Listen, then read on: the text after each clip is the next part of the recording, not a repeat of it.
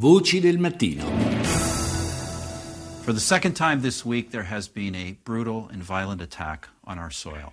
Today, our thoughts and prayers are with the family and friends of Corporal Nathan Cirillo.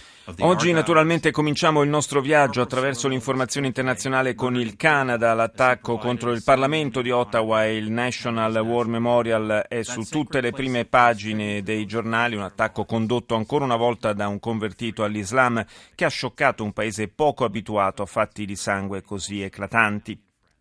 La voce che abbiamo sentito è quella del, ministro, del primo ministro canadese Stephen Harper che rivolgendosi alla nazione ha sottolineato come si tratti appunto del secondo attacco interno di questa settimana e ha reso omaggio al militare di origine italiana ucciso dall'attentatore. Ci colleghiamo con il Canada dove si trova Giovanna Botteri. Ciao Giovanna. Ciao a voi e buona, buonanotte.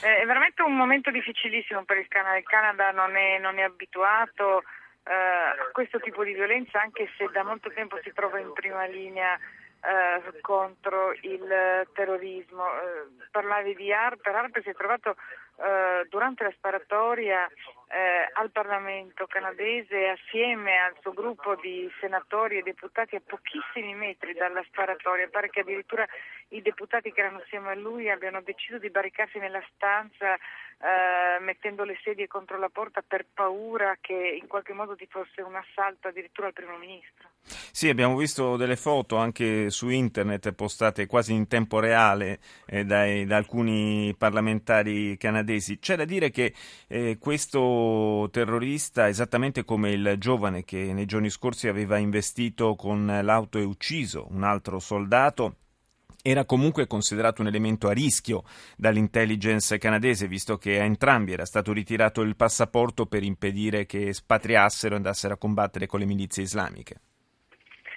Eh, e comunque eh, si trattava di un cittadino canadese nato in Canada eh, che ha deciso di ehm, convertirsi all'Islam eh, non per eh, questioni familiari, non è una prima generazione di eh, emigrati, sono eh, storie di cittadini canadesi ed è per questo che è più difficile. Eh, tu dici sì, è vero, voleva andare a combattere con l'ISIS, per questo eh, gli era stato tolto il passaporto, ma eh, evidentemente non è bastato questo o il tipo di radar che viene usato con questi personaggi a rischio non è sufficiente. E comunque non c'è dubbio che il, l'azione del singolo, diciamo del cane sciolto, sia anche quella più difficile da prevedere, da intercettare da parte dell'intelligence. È totalmente, è totalmente impossibile.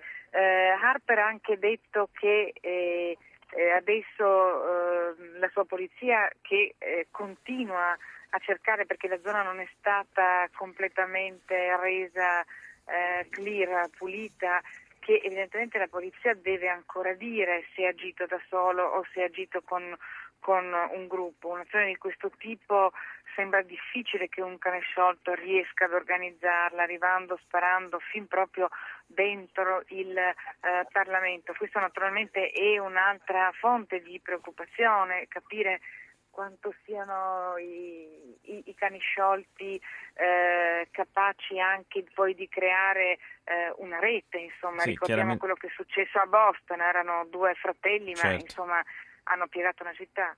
Certo, e chiaramente azioni di questo tipo, proprio per la loro imprevedibilità, sono anche quelle che seminano più sconcerto e, e più panico nell'opinione pubblica, evidentemente. Io ringrazio Giovanna Botteri, grazie di essere grazie. stata con noi e buon lavoro.